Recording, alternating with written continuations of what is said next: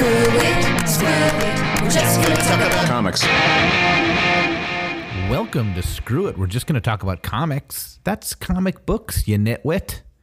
Uh, that's the podcast where two brothers talk about comic books in a wholly original, amazingly different way that's never been done before. Two brothers talking about comic books on podcast format.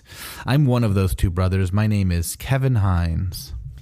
I'm the other brother, and my name's Will Hines. Yeah, we are two brothers. We are two comedians and improv teachers and improv performers and uh, generally decent fellas uh, who live on opposite coasts and happen to be uh, have the same parents. right? Yeah, how'd that happen? We be- we found out we became friends first, and then Yeah. realized that we had the same parents. Yeah, we we noticed that we lived in the same house, so we had that in common right away. and um, yeah, we put it together that we were brothers, and then we also realized many years later that we both liked comic books and were in fact reading a lot of the same ones. Yeah. Uh, and so we talk about comics. We've often talked about comic books, and this podcast is an excuse to let us talk about comic books to each other. Uh, and we're recording it and forcing you to listen. You, the Yes. listener. Um, And we're wrapping up our, uh, uh, so sort of wrapping up our fourth season, fifth season, fifth season. yeah, fifth season. And this season has been about The Sandman, Neil Gaiman's uh, magnificent Vertigo comic book series that ran in the early 90s. That sort of uh, vert- almost uh, was one of the reasons Vertigo formed, was because of this comic book. Sort of changed comic books. It was a very adult comic book uh, uh, and sort of put Neil Gaiman on the map in a way uh, that he hadn't been before. And has led to his amazing career. I, I'm certain and know, I'm sure, I'm certain it's what kicked it off. And uh, Kevin and I are both fans, and so yeah, we're gonna wrap it up today. We're gonna we're gonna I was we were gonna go over an issue from the final arc, The Wake, but I think we're just gonna do a g- more general wrap up discussion. But we'll talk a little bit about The Sure. Wake. But Uh, we've spent the previous nine episodes of this podcast talking about an issue from uh, uh, almost an issue from every trade. I think we skipped one collection. Uh, we did two from another collection, uh, and now we're skipping the wake.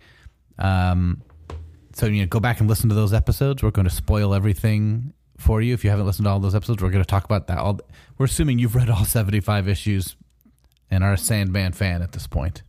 Yeah. Although I do think like this is a pretty spoiler proof series. Like even if you know the endings and things that happen, it the stories are still really fun. This is not like a plot twist dependent story too much. No, I don't think so. Uh, it's the characters you meet along the way and sort of the ideas and stuff like that, and and they're just as good whether you know they're coming or not. So, how much of the series did you reread for this season? Well, Most of it, and how was it on this reread? I loved it. I loved it even more. Great. Um, I think it completely holds up. I can't believe how good it was. Just you know, uh, this is uh, we've said this about Watchmen and um, some of the Ditko Spider Mans and um, you know things we've talked about that. You can't believe that this stuff first came out, or like Batman Year One, we talked about it, like that some of this stuff just would come out as a monthly issue, where it would just be like along with, you know, issues that you know, along as like sort of like standard fare superhero story, there could be an issue of Sandman, which to me would be like, it could be one of the best stories you'd ever read. Just Right there, there's right there. Marvel team up, Spider Man and the Wasp going uh, after Yeah. Arcade, and next to Yeah. it is Dream uh, Yeah. murdering his own son. yeah, I know. It's just, it's, it's just like um, it's pretty it's pretty crazy. Um, sometimes like the the gems that are hidden right there on the rack.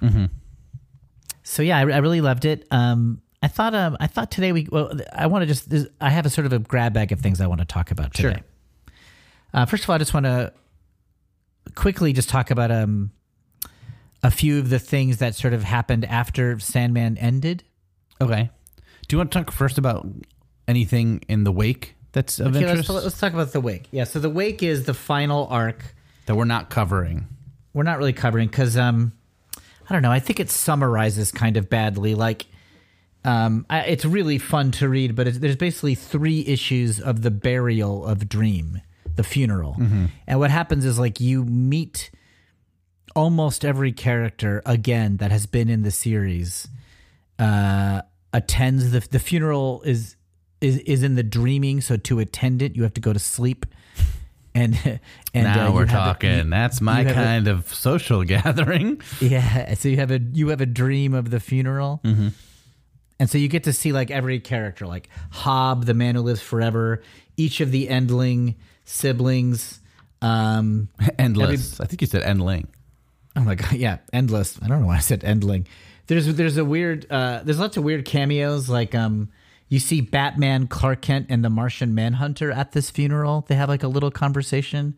Um, you see, I think it's the question Rorschach and John Constantine all having a conversation, and they're sort of dressed the same. Is it? Uh, it, must. It must be John Constantine. I was going to say maybe it's uh Mr. A. I don't think it's Mister A. Oh no, that's definitely John Constantine. Yeah, I'm showing Kevin the picture. That might be the Spectre though, the other one or something like that. Oh yeah, it could be like could be like um the Phantom Stranger. Maybe the Phantom Stranger. like that's who I'm thinking of. Yes. That's pro- that's probably who it is. That's more of a Neil Gaiman deep cut '70s pull. Yeah. That's definitely the question though in the middle.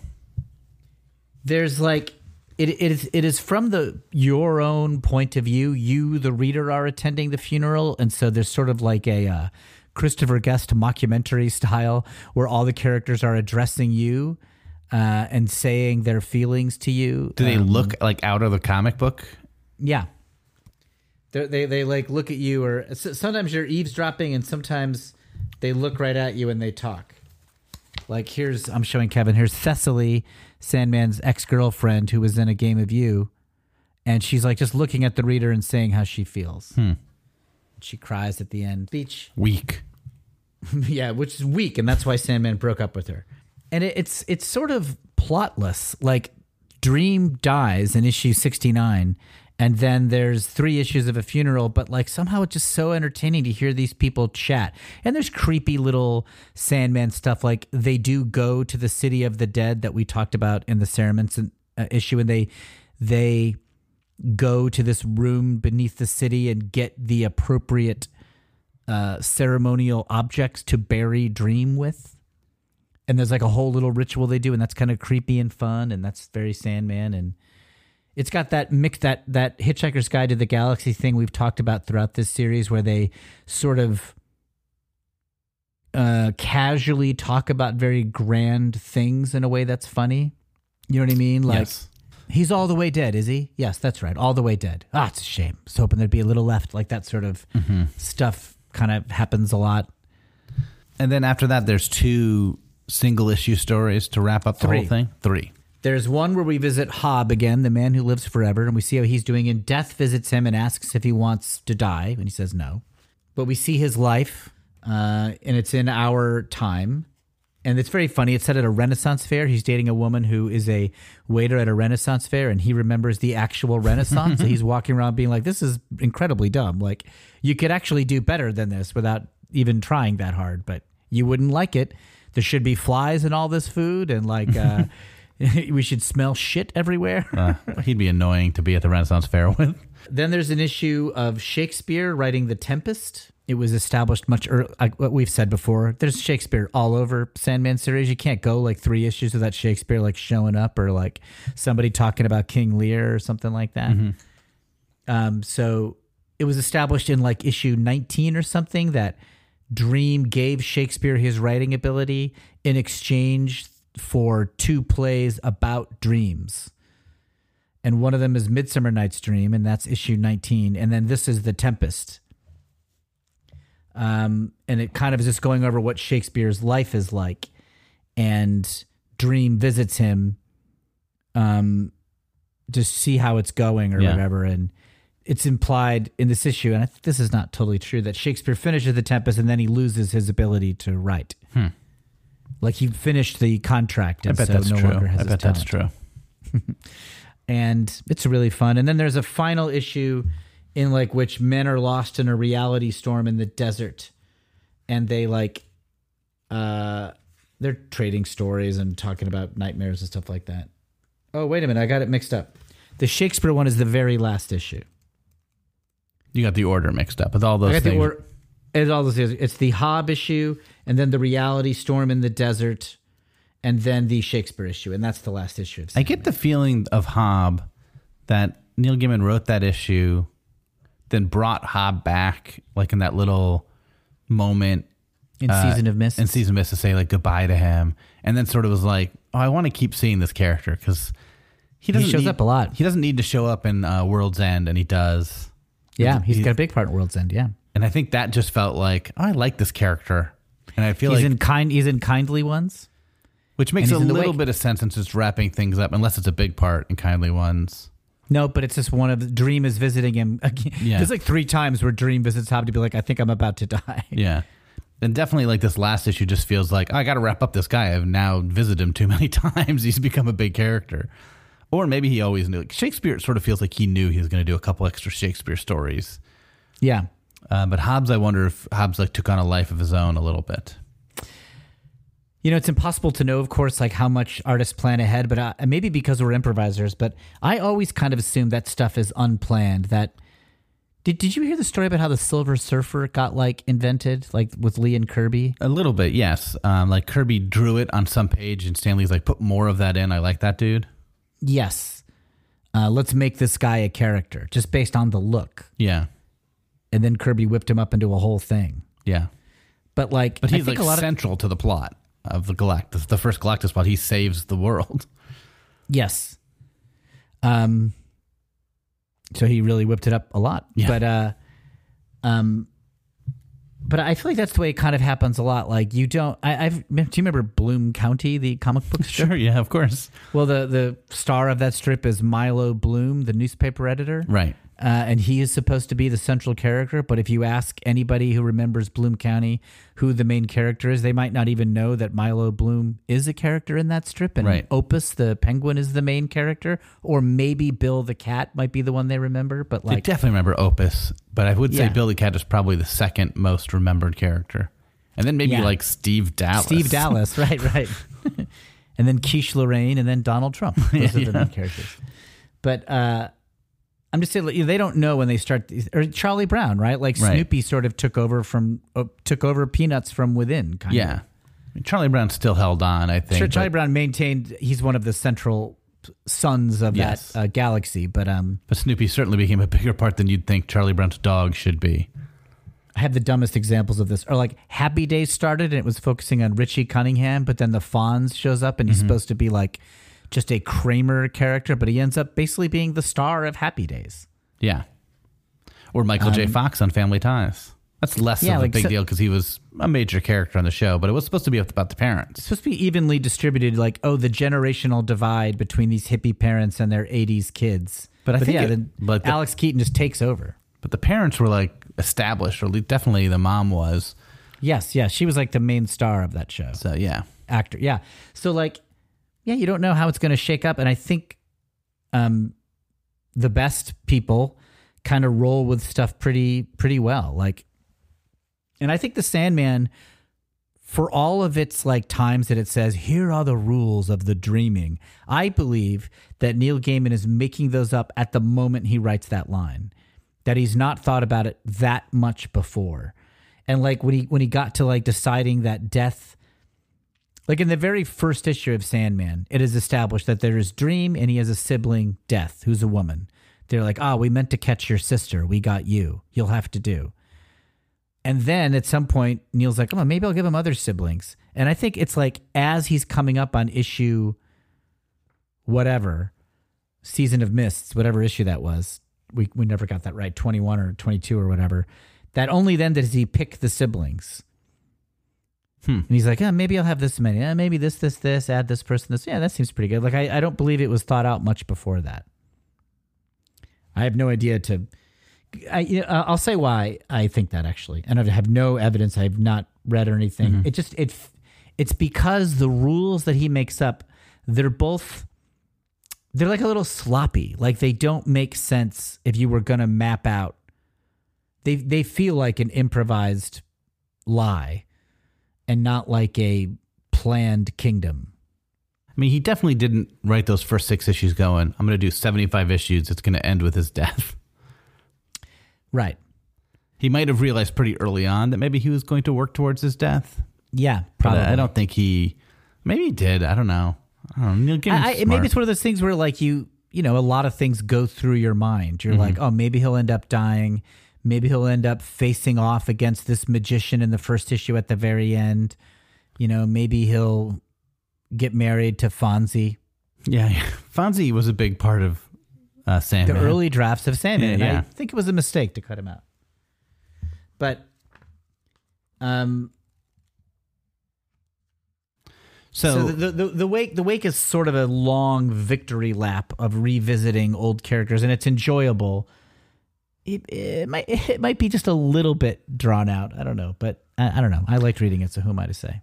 um, it's interesting ending on sort of three done in one stories.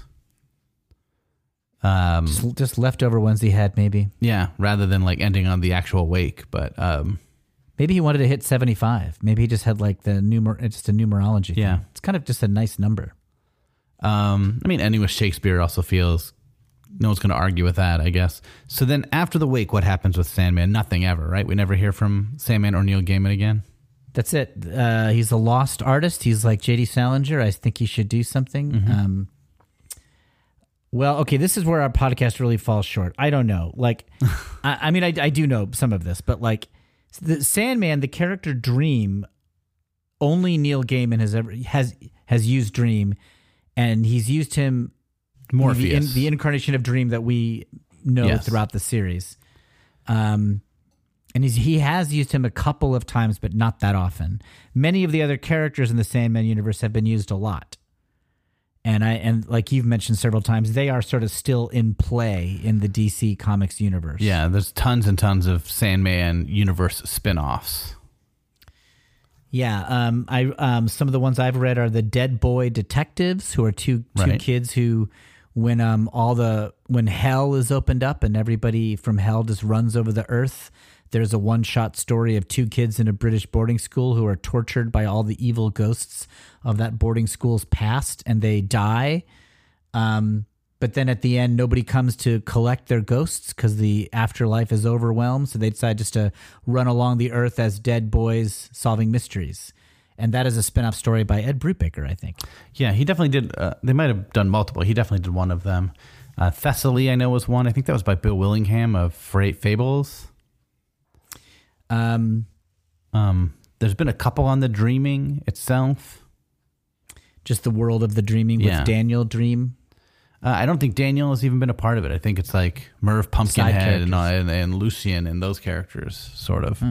I haven't read him. So um, I've read a couple issues of the most recent Dreaming, I should say, because Tom Fowler was doing art and I really like his work.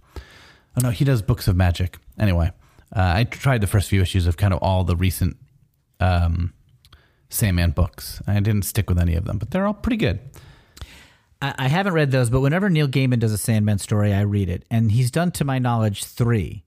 Well, okay, first, there was two death miniseries. He did the High Cost of Living and Time of Your Life. Was the first one during the run of Sandman, yes. though, right? Yes. Maybe both of them were. The first one definitely was. Um, and they were really fun. I've definitely read the first one. I maybe haven't read the second one. I mean, there's there's an argument to be made that like Death is just a better character than Dream and should have been like just done a lot more with. I don't know. Um, the the high cost of living is the is something that is introduced in the main story of Sandman, which is that once a century, Death is like permitted to spend a day on Earth as a mortal, just to see what life is like uh, with the people whose lives she takes, and um, and uh, and so one of them is we see her basically get into a relationship with a teenage boy and fall in love. Feels inappropriate. Probably she's millions of years old, but um, and uh, that's really fun. And then I, gosh, I can't remember the time at what the time of your life is about. Yeah, I think the the one I read was definitely the one where she gets to be alive. Um, Uh, and then there was also a couple of Sandman follow-ups, right? Wasn't there like a graphic novel or like a self-contained story that's like like prose with illustration? Yes, he claimed it was a Japanese. Um, oh, there's a Destiny story, a Chronicle of Deaths Foretold. I've never even knew about this. Is it by Neil Gaiman? No, it's not. Okay, No. good. That's why I didn't hear about it. Phew. Um. Uh, I'm sorry, Kevin. What did you just ask me that I'm trying to there was a out? prose illustrated Sandman story, wasn't there? Yeah, yeah. Uh, it's he claimed it was like a Japanese folk tale that he had dug up, um, but it was not. It was just a story he made up entirely. It Initially, was all prose, and then it was released with illustrations. And the name of it is super well known, and anybody who's a real fan knows this name and would be able to just say it. Sure, sure. You What know? you're about to do. which I easily remember it, and so that's no problem for me to say. Um, the Dream Hunters Right. Just rolls off your tongue. Just rolls off the tongue. I had it the whole time, and uh, I don't remember it. I remember reading it and really liking it. But the the thing I and then then he did Endless Nights, which I love, and I think that is just as good as the original series and Is a that- must buy. Is that the one J.H. Williams did? yeah. That I read that one. Oh no no no. No, it isn't. I think he did one of the issues of Dream Dream. Uh, J.H. Williams Endless. did like a mini series that involved like a giant cat. Yes, that's the overture. Okay, that's what I read. Yes, that came out not terribly long ago, like No. five years ago or something. Like for the anniversary, some some anniversary. That's also really good, and his his art is so. so I have not read Endless Nights then. Oh yeah, Endless Nights. I g- is I think a must read. Dream Hunters is good. High Cost of Living is good. I barely remember Time of Your Life, but I remember thinking it was good. But like Endless Nights to me is a home run. It's some of my favorite Sandman stories. And it, he he did it sometime after the original, like 15 years or 10 years. Um, but there's like one story for each of the Endless.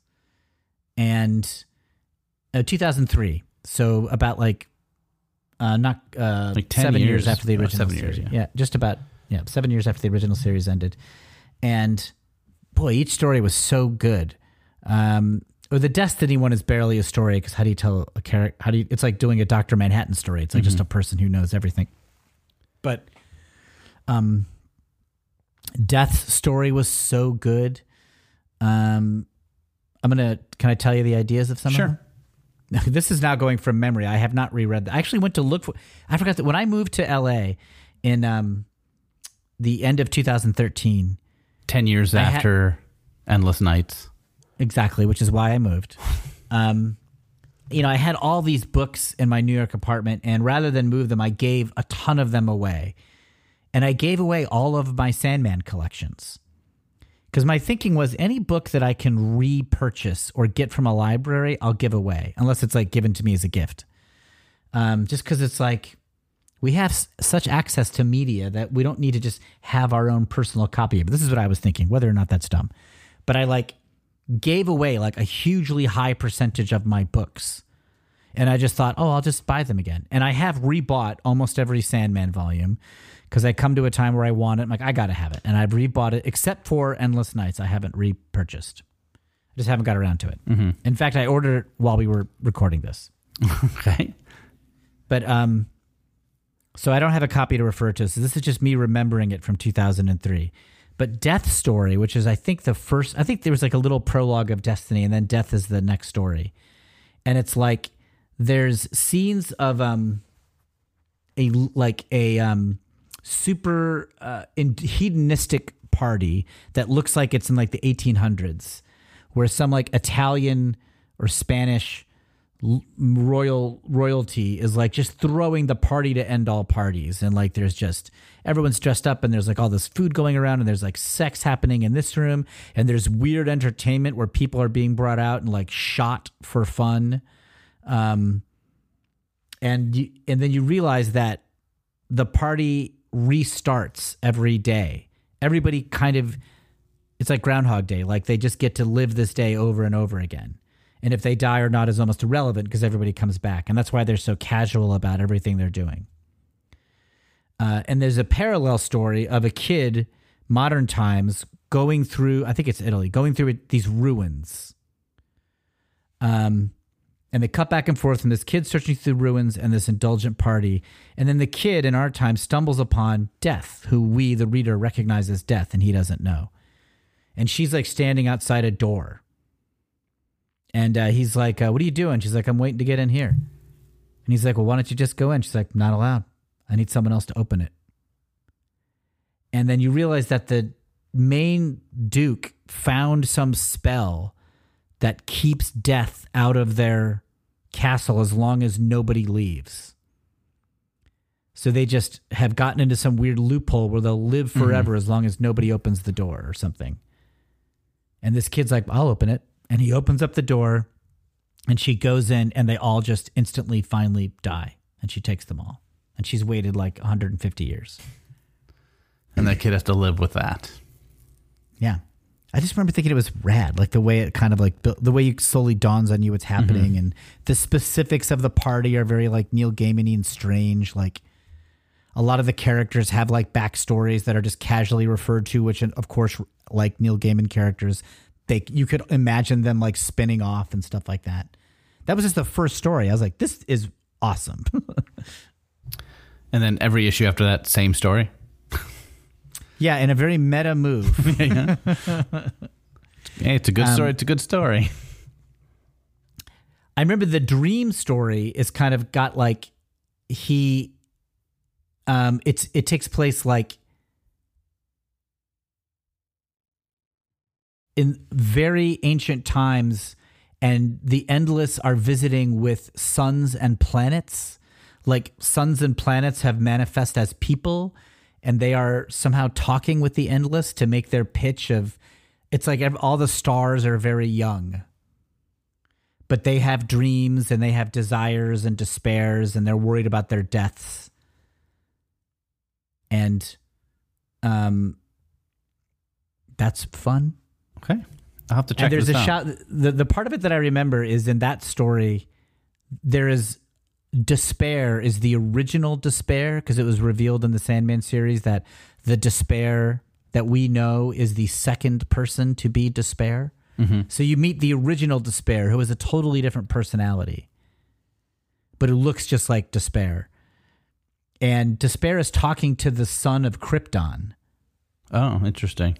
and is like, I've got a I got a special plan for you. You will lose your planet.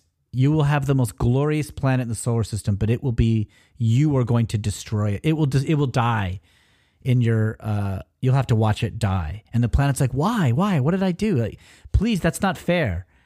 And uh, either Dream or somebody else walks says, "Okay, I will add a you will there will be one uh, one heir of your planet that will live and be a great man." Right. Spider Man. And it was only after I read it like the second time that I was like, oh, it's Superman. They're oh, talking Spider about Man. I thought it was Spider Man.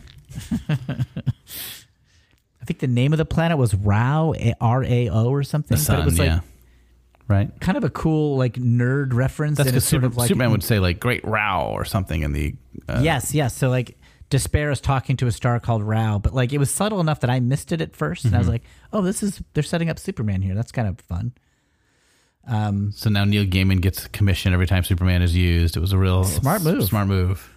yeah, he got he got copyright. Mm-hmm. Um, He's like, take that, Siegel and Shuster.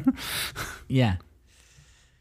That's the name of the story. Take that Siegel and Shuster. wow, interesting, interesting. Yeah, vindictive for a man like Neil Gaiman. I don't think he would do that, but I guess he did.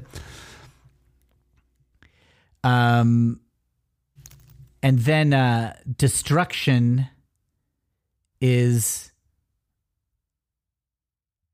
Oh, some of these I remember were quite short. Like one of them is about a, a soldier who meets desire and falls in love with her and just lusts for her so badly it ruins her life.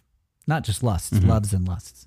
Um, but uh, the the best story is destruction, the lost endless, who's just roaming the earth and comes along an archaeological dig where they have this great great find. They're super excited about it's an it's a meteor that has crashed and they don't know what it is. And destruction wanders up and realizes that it is a collection of weapons from another incredibly powerful weapons. And they can't tell the the archaeologist cannot discern the technology but he recognizes it right away. He's like oh yeah these are weapons of destruction. And, and they're like how do you know? He's like they're all the same. All weapons of destruction. They all look the same um, and he basically convinces them to destroy it and to not to not salvage it Good guy. I don't know. I love it. I love Endless Nights. I'll have Um, to check it out. Yeah. Uh, Frank, what's his name? Quitely? Yeah. Quitely? He did the art for the Destruction one, and oof, is it good? I mean, all the the art for the, everything is really good. That must have been exciting, especially at that point, because I mean, it's not like he didn't get great artists before, but now this comic sort of sat there and become even greater and greater. And now there's all these Yes. new artists on the scene. Who would like kind of come up revering it? Yeah, I thought that when J.H. Williams III did Overture, uh, I was like, well, he is a perfect Sandman artist. Like Yes. his work on Promethea feels like this guy's. It feels like Sandman. it feels yeah. like he's auditioning to do Sandman, a comic that doesn't exist anymore, and then he got to do I, it. tot- I totally agree. When I read Promethea, which I love, and it's insane. Promethea's Yes. crazy, but beautiful. I mean, I think J.H. Williams kind of saves Promethea. Like he he certainly makes it much more readable than it would be. Yeah, if, if it didn't have an artist of that caliber, Promethea is a cool idea, but kind of a boring read. Or it starts off pretty traditional, but it quickly just becomes a diatribe on the philosophy of magic. I mean, the, the second 12 issues of Promethea, which is like 12 to 24, 13 to 24, which is just an exploration of all the levels of magic, yeah. is one of my favorite reads ever. I didn't understand any of it. I found it captivating and beautiful. Yes. Me too. I found that I felt the same way. I loved it. And it's to, to J.H. Williams' credit, I think. Yeah, he's amazing. Um, so yeah, and I and I remember reading it being like, this feels like a Sandman story. Um, and and and his art is great of Overture. For some reason I feel like the story of Overture it didn't grab me as much. I, I do remember enjoying it, but like it didn't stick with me. I don't remember it that well. I only read it the one time, but I remember really enjoying it. And that's somebody who is not a huge Sandman fan. Like I haven't read all the Sandman at that point, but I remember just reading it being like, "Oh, new Sandman. Let's see if it's good." I'm like, "Oh, this is good. I like this." Um, but uh, Endless Nights I must have missed. You said 2003. Yeah, I don't have a good reason for missing that. I was in New York. You should have told me about it. Hmm. 2003, though, the Red Sox just missed the World Series. I probably wasn't in any emotional shape. Um, oh, I rem in the in the Dream story. I'm looking on the Wikipedia. I, f- I forgot the main part of it. I remember the Superman part. Dream is dating, um, like an alien, and Desire convinces her to fall in love with a star and leave him, and that begins the the dislike of Desire and Dream. And also, uh, Delirium has not yet become Delirium. You see her as Delight. She's like happy and together. That's nice. Yeah. Anyway, um, I really love it. So, I, I think I really do like though that Neil Gaiman has not done too much with Sandman. I, I I think it's one of those things where I like that the original body of work is sort of left to just be high quality and hasn't can't really be tarnished by sort of a, a lame reboot or something like mm-hmm. that. I mean, Endless Nights and Overture were a little bit of a they were more of a revisiting than like a Sure, full yeah. reboot. And so they Endless Night sounds more like Untold Tales. Exactly. Like they, it didn't seem like it was not framed as Sandman's back. It was just like, oh, this would be kind of fun. I think Overture was about Daniel, so that feels like a little like a, yes, that's right. That's right. like a It new story, or at least mostly about Daniel. Um, Neil Neil Gaiman. Um, I'm a fan of Neil Neil Gaiman. Mm-hmm. Um, uh, was what have I read? Uh, Good Omens, um, American Gods, um, Coriolan, uh, Cori, wait, Coraline. That's Cor- Coraline. Coriolanus is a Shakespeare play. Coraline uh, saw the movie. They might be Giant song. Um, and what did one? No, uh, no. They sing like they do the singing voice of one of the characters. Um, I don't remember, but the characters is portrayed in a very John Linnell like style Yeah. at when they're singing that song. Um, Um, and that might be that might be it from what I've read of Neil. I've read- I didn't read his like 1602 or whatever that was. the comic book, yeah, Yeah. it's not good. Uh, I read Neverwhere. Um, I read Good Omens. Uh, I read American Gods. I read very recently. I read the um, Is Mirror Mask one of the things he did? uh, maybe I read his short story collection, Smoke and Mirrors. Is that him? I'll find out. That's good. Whatever, whatever it's called, it's a good collection. And then I read very recently. I read um, oh, what was this short? He wrote like a no- novella, like the house, the house at the lake or something like that. Oh, what was that called? The the ocean at the end of the lane. yes, that's it. Uh, and I loved it. Oh, Oh, really? I really, really love that. I'm really into novellas recently. They're really quick reads and they're really fun. Uh, particularly when I was working in New York, they're great like commute reads. And man, Mm-hmm. I read that and I was like, oh man, this is hitting me right where I want story. It was, perfect. Oh, great. It was like a modern Um, horror fairy tale. Not modern. Uh, yeah, modern. I mean, it's, it, it, it just felt cool. Um, so I think Stardust was what I was trying to think of when I said. Oh, yeah, yeah. Mask. I did not read Stardust. Um, uh, 1602 was the comics he did for Marvel. which I think he did to earn money to for a lawsuit he was in with Todd McFarlane. Okay, and then he did uh, the Eternals. Right. I didn't read that either. Um, Soon to be a major motion picture. Is it based on his I writings? I have no it? idea. I doubt it.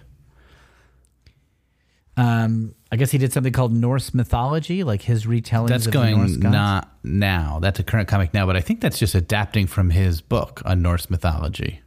Okay. Um, and so, I mean, I've I've liked every single thing of his I've read. For whatever reason, nothing has grabbed me as solidly as Sandman. Like American Gods, I really enjoyed, but um, I do remember.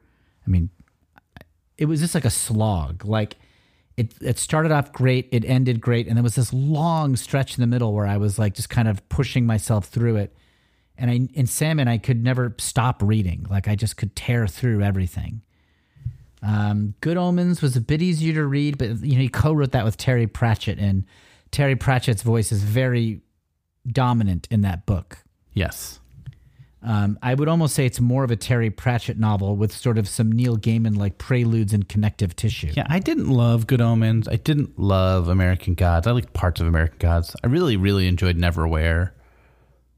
Um, which I think Maybe was Ocean at the End of the Lane. I think Neverwhere was maybe written as like a radio drama or something and then adapted into a book or something like that. It's one of those weird things, sort of like Hitchhikers. Um, but I really enjoyed Neverwhere. Definitely feels like a Hitchhikers, um, like Neil Gaiman's version of Hitchhikers. But I like Hitchhikers enough that I was like, "Ooh, I'm into this." Oh, you're right. It was a radio teleplay, and then it got adapted into a book. Um, and then he, uh, he he adapted it into a book. Yes, yes. I don't know if I've read Coraline. I've seen the movie and enjoy it um, a lot. Um, but yeah, uh, and I read a short story collection, which like half those stories are amazing and the other half are good. Um, I wonder which one it is. It's it's not the Graveyard book. That's a children's book. No, it's like it's something like Smoke and Mirrors or something like that. If if that if there's anything like that on there, are you looking at it as Uh, yeah, um, uh, this is a website I had I have called Wikipedia. okay? Cool, cool. Never heard of it. Um, I don't think you'd like it. Uh, I'm gonna um, I'm gonna find out. I'll find out what he's done here. Um, Uh, where is it? Smoke and Mirrors. Yeah, that's it. oh, for some reason I can't see it here. I just googled Neil Gaiman short stories. Oh yeah, Smoke and Mirrors. Um, what's the Anansi Boys? Is that another thing he's done? That is know. like a that is like a companion novel to the American Gods, okay, okay. which I have not read because I didn't love Um, American Gods, so I didn't go and read the companion book. And there's parts of American Gods that are great, but there's just part I just Oh, didn't yeah. care about the main story. I just cared about like the myths. That's sort of common about Sandman stuff. Like the side characters and the digressions were almost more reliable than the main thrust of the story, even in Sandman. I think a lot of times. Um, let's take a short break and then let's Oh gosh, that's right. do some email and then wrap this up in that order. I think. okay.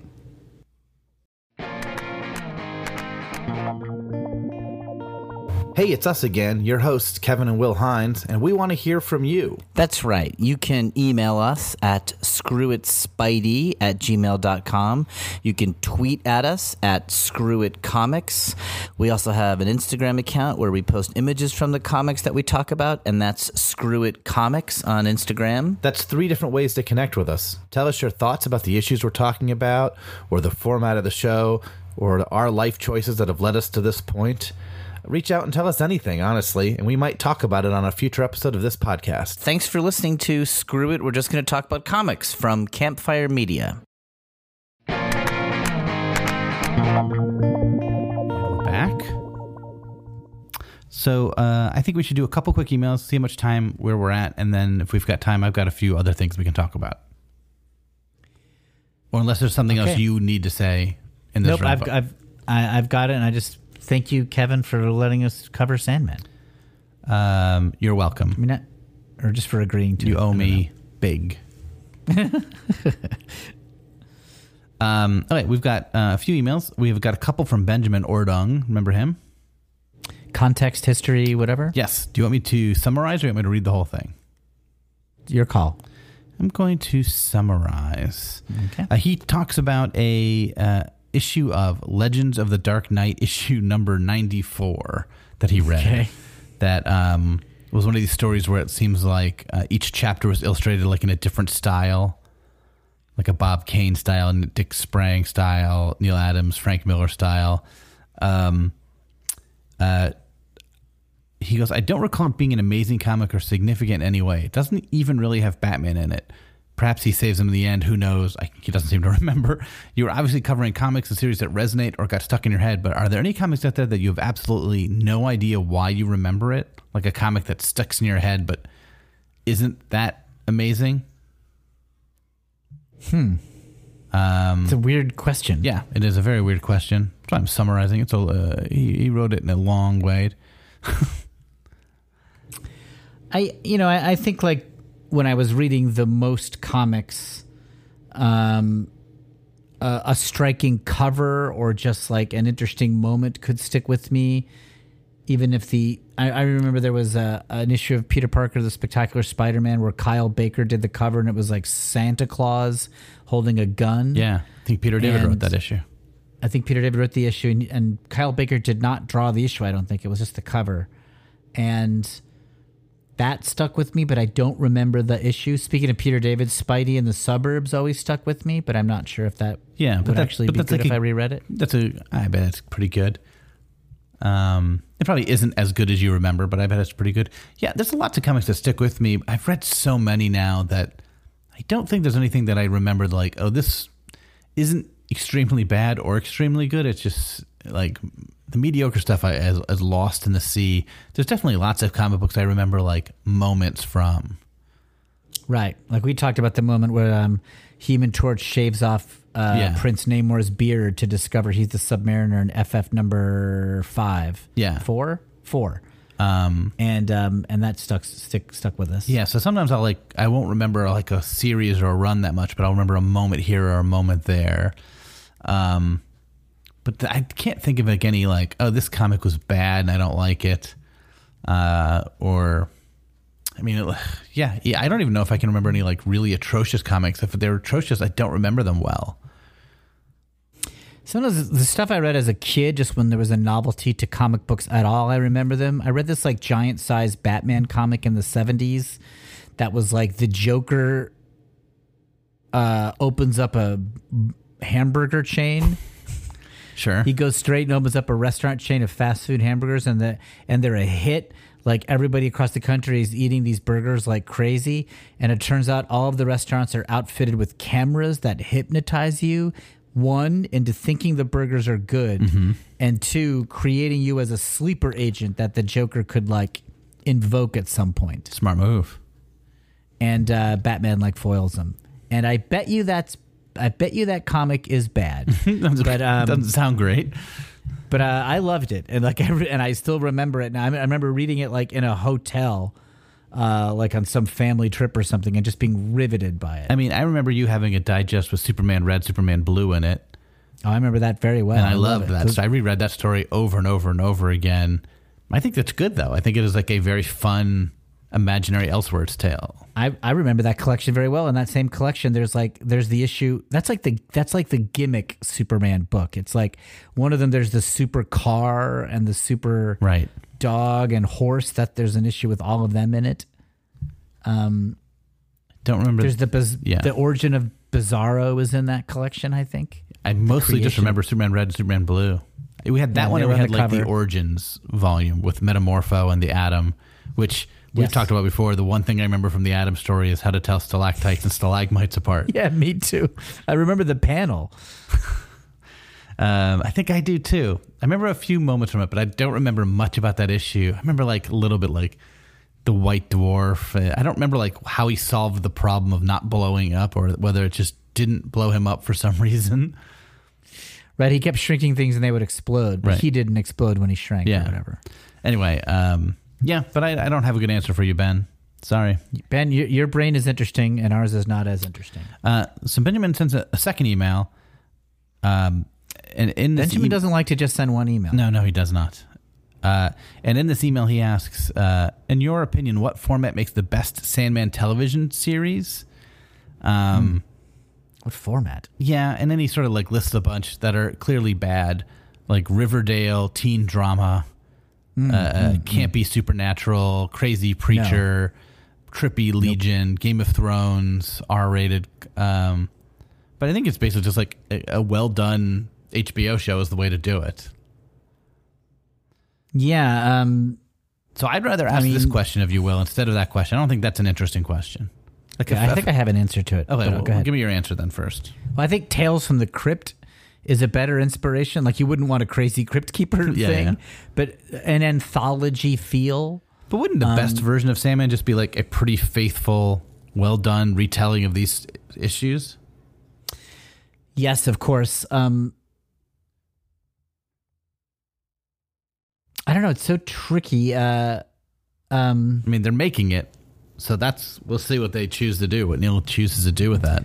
There have we talked about this? There's like a fan made short film of Sandman out there that try, that uh, they filmed the sto- the diner story that we didn't go over from the first seven issues. There's like a pretty gory and terrifying horror story in issue like six or something like that, where uh, Doctor Destiny or whatever his name is, or John Dee Doctor Destiny. um, with the Sandman's Ruby, goes into a diner, assumes control of everybody in there, and spends 24 hours just making them all torture each other in various ways um, until Sandman shows up at the end and wants his Ruby. And so somebody like filmed that issue, uh, fan fan made like. It, and it's one of those things where it's both low budget but done quite well. Like it looks really good. Like somebody spent a lot of Yeah, there's a lot of these really good fan films like that that are fun. Yeah, so this was one, and um, I mean it's a, it's incredible. I have to say something negative about it though, which is that like I think it somehow misses the tone of the comic, and I don't know. I can't point to anything that's like bad. It just the sum total of it does not have the effect of reading the book and I, you know smarter people than me will have to figure that out but i don't know what it is it's they they nailed the look of it Yeah, and and they just did the script like they they were faithful to the story yeah. I think a Um, good adaptation of Sandman doesn't have to be faithful. They probably skip some stories or change some things. It's too much to cover it all. So you have to pick and choose what you're going to cover. i think the challenge is so much of sandman you know having just reread most of it is like one person telling another person a cool idea like Right. that happens so often in sandman where someone's like i come from a city where blah blah blah you know and it's like oh that sounds good but in a book you can read dialogue it's it's internal it lives in your head and the voice that you give it it can be sort of more lively and that, that seems like that would be challenging television Yeah, I think you'd probably cut like a third of the Sandman, probably create a few new things. Especially if Neil's involved, he's going to help do that. But here's my other question: What is a believable adaptation that could exist that you think would be a terrible Sandman adaptation, but one that you think could happen? like, uh, like it wouldn't be like uh, you know, you it has to be something like you could imagine a television channel going, "Yeah, we got the rights to Sandman." Okay, well, I- this is kind of a boring answer, but like a Watchmen Zack Snyder style remake where it like looks cool, but they like sex it up and action it Mm-hmm. up, and it's like you know they really play up like Sandman fighting Lucifer for his helmet. You know what I mean? Yeah. And they miss Sandman and Death hanging out in Washington Square Park. Um, can you imagine a version where like like the Lucifer series is just Lucifer solving crimes? can you imagine a version with Dream uh, and maybe Delirium showing up once in a while to help someone uh, solve horror mean- horror crimes with his dream abilities. I think it'd be easier to make a Delirium series with Delirium solving crimes than it would be Dream. Like Dream was such a mopey, weird teenager. like, but I think I could, I could a Delirium horror anthology. That one I could imagine easily. Um, you could probably do a death series pretty easily too, as you said. I think you could do an endless series. That might be the way to go to like switch amongst all of them. Because I could imagine a good destruction story. one season Um, for each one as the focus. I don't know. Maybe like there's a season where they're you're you're you're just the the final episode is all of them together at dinner, like, and you're just getting to know them throughout the season. Uh, we have an email from Nick Wood. Uh, Okay. Hey guys, I heard your podcast today, and you went on a bit about things getting deed. Remember this, Will? And how that might be Nope. young person slang. As a younger person, I can tell you that means to dick someone down. Pardon my French, but to fuck someone. So yeah, conversation was hilarious. Keep it up, Milk Sots. Uh, I do remember this conversation. We we knew that, Nick. I, I don't know. I don't remember this. What were we talking about? uh, somehow D How did it? How, do- how do we talk about somebody being because D? of all the D names. oh, oh, okay. So somehow it just came up being deed, but like, and we used it inappropriately. That that was the Yeah. joke, I think. Uh, I don't know. it feels lame to say. I guess that's on us if it wasn't obvious. Yeah, yeah, yeah. uh, we got. we are professional comedians. I Yeah, mean, yeah. We were real middle of the pack in a theater where everybody was trained to like us. If you're not laughing every other thing we say, you missed a joke. Don't assume we didn't make a joke. Assume you missed it. yeah. We got an email from uh, Gabe uh, Russo who says, "Hi, Sop and Waste." Ooh. Uh, I've been enjoying the current show on Sandman. In the past, I read some Sandman, but not a lot. I got the occasional issue, and I have a couple of trade paperbacks the first, third, and Death High Cost of Living. My reading habits kind of mimic the podcast and jumping around. Recently, I picked up Books of Magic, which, while not written by Neil Gaiman, is set in the world, and I enjoyed it. A little Harry Potterish, but fun. Anyway, I have a 14 year old trans son who's now very into Sandman. He picked up the first trade and loved it. So now we've gotten uh, trades up to number seven. I've told him about the podcast, but that is a bridge too far, seemingly. He, I think I understand. yeah, he loves manga, and now Sandman seems to be the first American comic that he is enjoying. I just wanted to drop a line and say that your podcast led me to getting back into comics. I found a great local store, Fallout Comics, in Tallahassee, Florida.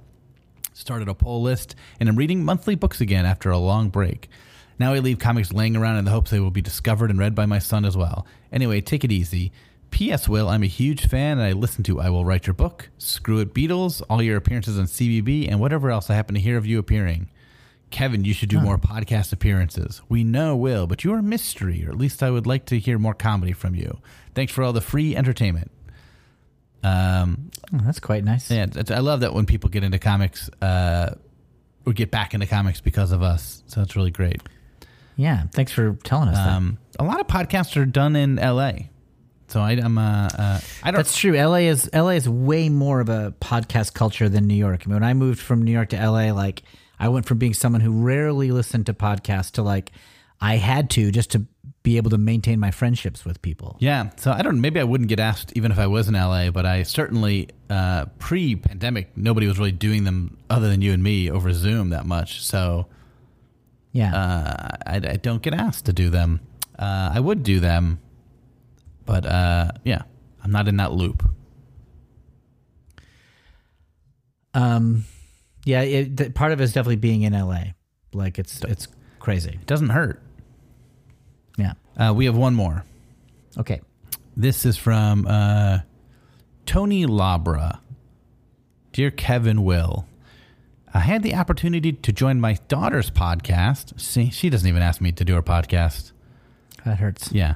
Uh, I had the opportunity to join my daughter's podcast where she and her friend host a weekly discussion on a variety of topics they ask listeners to rank slash vote. This week's episode was to rank your top 10 favorite MCU movies, and I was their first guest because of my so called expertise on the Mary Marvel Universe.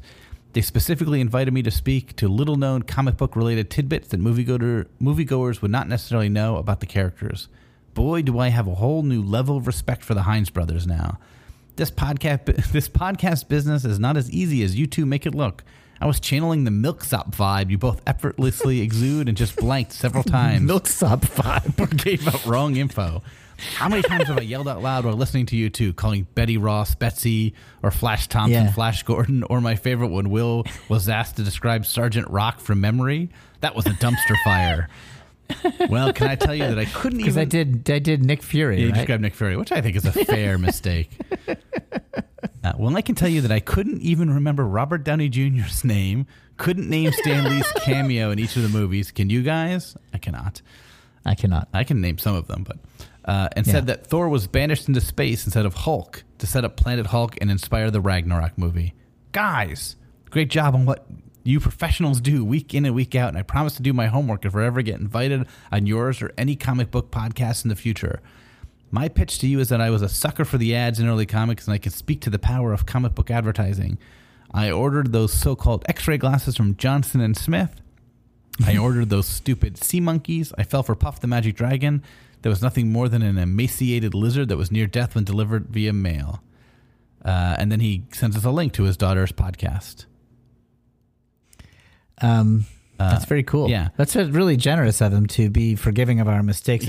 there are there are podcasts that are that are way better than us. Certainly way better than me on getting their facts right. But um, it, it is also tough when you're when you're rambling and you you journey to a subject you weren't ready to talk about necessarily, and you got to try to come up with on the fly the right info. It's tough. All I've been sampling a lot of different comic book podcasts uh, during the pandemic, just like one here, there, uh, and a lot of them are written. Well, like they were like these What do you mean people are written? going from scripts.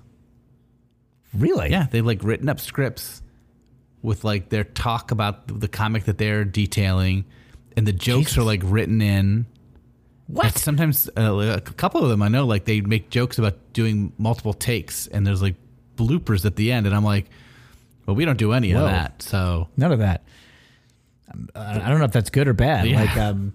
so I don't know. I, I, I definitely should do more prep. I was I was listening to this podcast. Um, don't let's start this uh, podcast on They Might Be Giants, uh, the the band that I love. You're a big fan, and I really enjoy this podcast. And it is like obsessively researched, like and and edited really well. They they don't script their conversation, but like they have notes and bullet points, and they um, they get sound clips to give examples of everything they mention. They pretty thoroughly go over every. I mean, it's like really educational, and I'm loving it. And our podcast is nothing like that. yeah, I mean, it's nowhere nowhere near that good. I mean, and Sandman, like I said, there is an annotated Sandman. There is a published version of Sandman Yes. with like extensive footnotes that like says what every visual reference is, and and uh, I think I've even read. It, I think part of it was online, and I read a lot of it, but um, I don't have it, and I didn't get it. I mean, also part of what we do is our connection to these comics, which isn't necessarily something you can research. It's just sort of like these are the feelings we had reading it. This is why we get emotional about it. This is why we keep going back to these books. Yeah. Um, anyway, if any of our listeners want to check out Kaylin's podcast, it's called Yo Dats Rank. Y O D A T S Rank, R A N K. So check it out. Pretty cool. That's our last email. Um, I got a couple things for you, Will. Real Okay. quick, because we we've already we've already gone pretty long in this wrap up that I thought would be quick. I talk too much. Uh, that's okay. Uh, let's see. Uh, no, we already sort of covered some of the stuff we sort of covered. Um, oh, here's a dumb one. Map the endless to the cast of Friends. Jesus. Go. All right. Destiny is Gunther. Okay. Um, let's see. Dream is Ross. Okay. Um, Death is Monica. Um, Delirium's Phoebe. Um, Chandler is um Lucien. Okay. Um, Joey is Merv Pumpkinhead. Okay. Uh, Rachel is Thessaly. Um, that's that's uh, that's it. That's the, those are the friends. Yeah, I did got- the you- friends and Gunther. You got Gunther. Good. That was nice of you to include Gunther. Um, Some of the stuff I wrote. Desire, D- Desire is the copy shop girl that Ross has the affair oh with. Oh man, don't bring her up. Um, um, yeah. Uh, okay. um, some of these things I wrote notes like the, like things to discuss that just sort of came up naturally. I wrote one down like delirium show. I wrote down question mark, which you brought up naturally. Um. Uh, uh, what can I say, man? I'm I'm with it. so here's the thing I wrote down. This is a thought I had while I was writing up questions for you. None of which I'm going to ask. I think. Um, None of what you're going to ask. m- most either we've covered parts of them or they're not that interesting. We don't have time. But um, Okay, sorry. I wrote down what I think are the, f- and you can tell me if this is right or wrong. The five uh, uh, eras of Will's comic book obsession. Okay. First, the digest that we had. Yes. Marvel reprints and it- those DC reprints too, but just like those little digest reprinting old comics. Yeah, we go into Walden Books, buying like paperback collections of comics and then reading them. Yeah. Mm-hmm. Then for I think the next evolution for you was Frank Miller's peak stuff, Daredevil, Batman. Okay.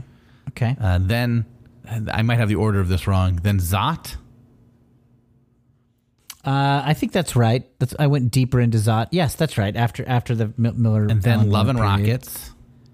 So that order I wasn't sure about. I didn't know if Love and Rockets was before Zot or kind of overlaps with Zot, but it went a lot longer than Zot, so Yeah. it feels like it went out. but after. Zot feels Yeah. like sort of a nice, to me, like a way to s- slip out of comic books, superhero comic books.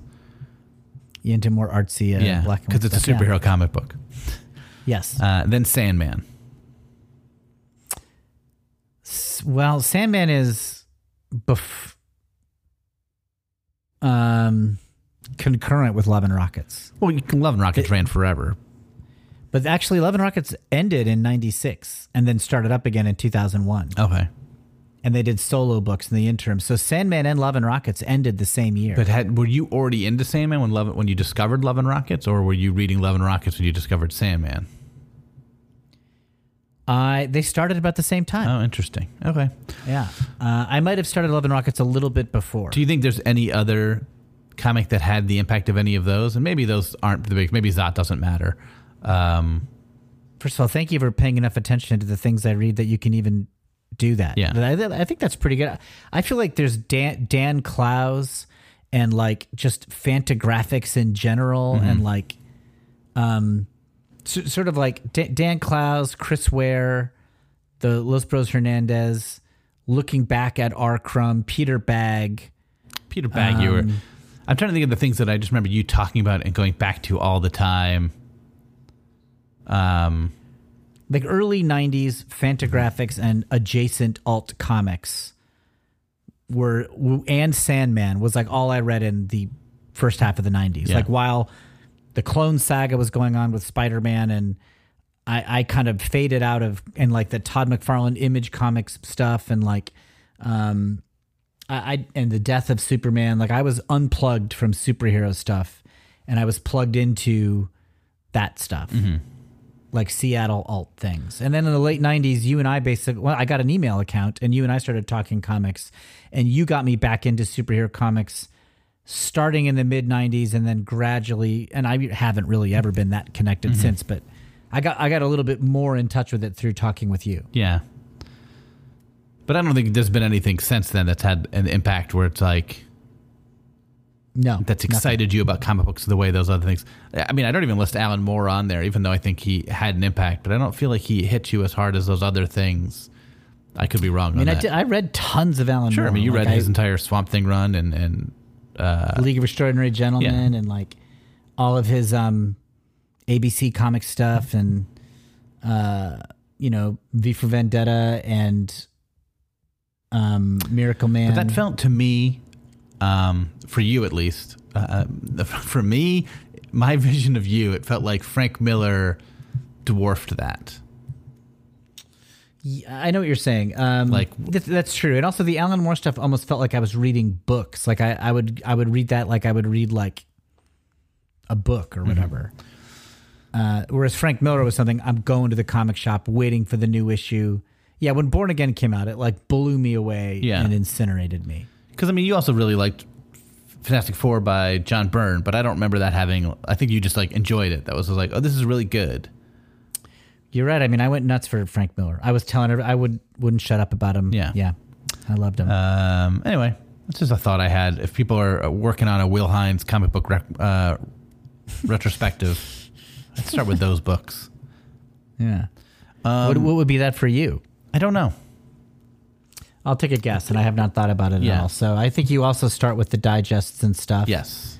and then I think you go into like early Outer Limits comics phase, which is like John Byrne, Star Trek, Teen Titans kind of stuff.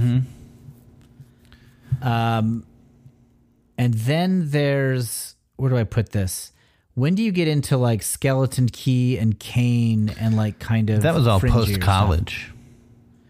Okay, so that is a chapter. but Yeah. we'll put that later. So in between Outer Limits comics and that, how about Bone and Nightwing? Yeah, that was like high school. Nightwing. Uh, well, I mean, I always liked the character of Nightwing, but the uh, um, like I always liked Robin Dick Grayson, the character. But I read Teen Titans comics and didn't like them. I always wanted them to be good because I didn't read Teen Titans during its peak. I read it like at the tail end of After. its existence. I would Yeah. say Peter David probably is my second Oh, right, right, right. the Um, Hulk and all that stuff. Yeah. my second um, period of comics because that was like the first writer that I would follow to a new title. okay. Um, and then probably, I mean, it, I mean, I read a ton of superhero stuff, but did any of that impact me as much? I don't know. Justice League International, probably, unless you encompass that into Peter David.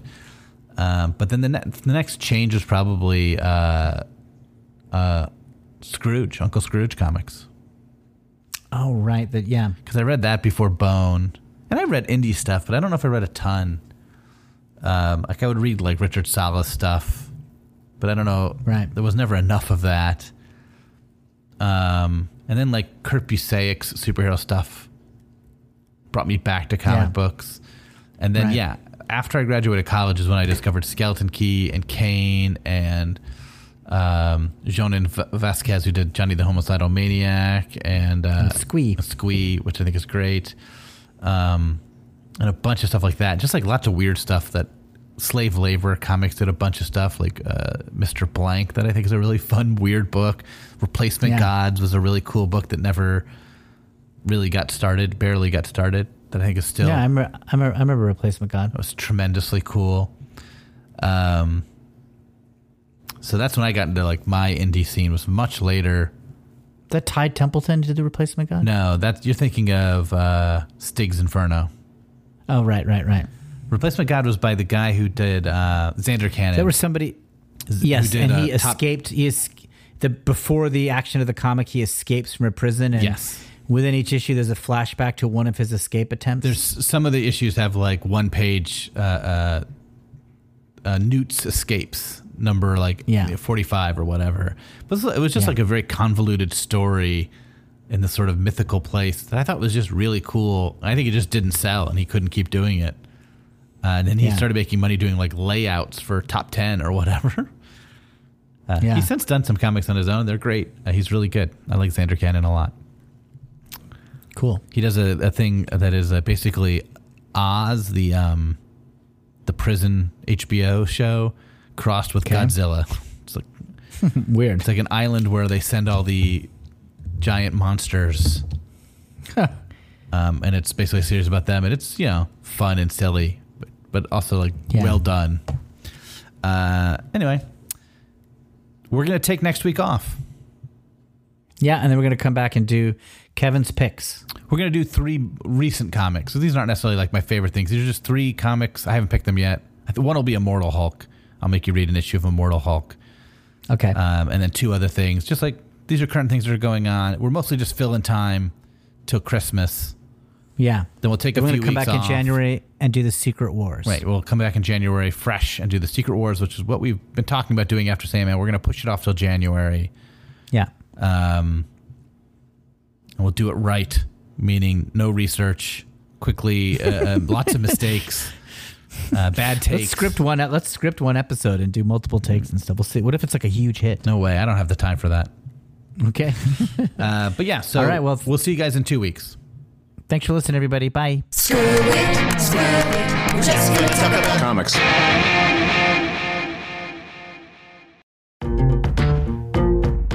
What an NPE is? Yeah, that's okay. No one does. It's a non paternal event, and it's what they call it when you do a DNA test and find out that you actually are the milkman's son, or your parents used a sperm donor, or you were adopted and no one ever told you. I'm Eve Sturgis, host of Everything's Relative, where I invite my guests to talk about DNA discoveries and how spitting into a tube has changed their lives for better or worse. Episodes are out every other Friday. Find them on Campfire Media or subscribe wherever you find your podcasts.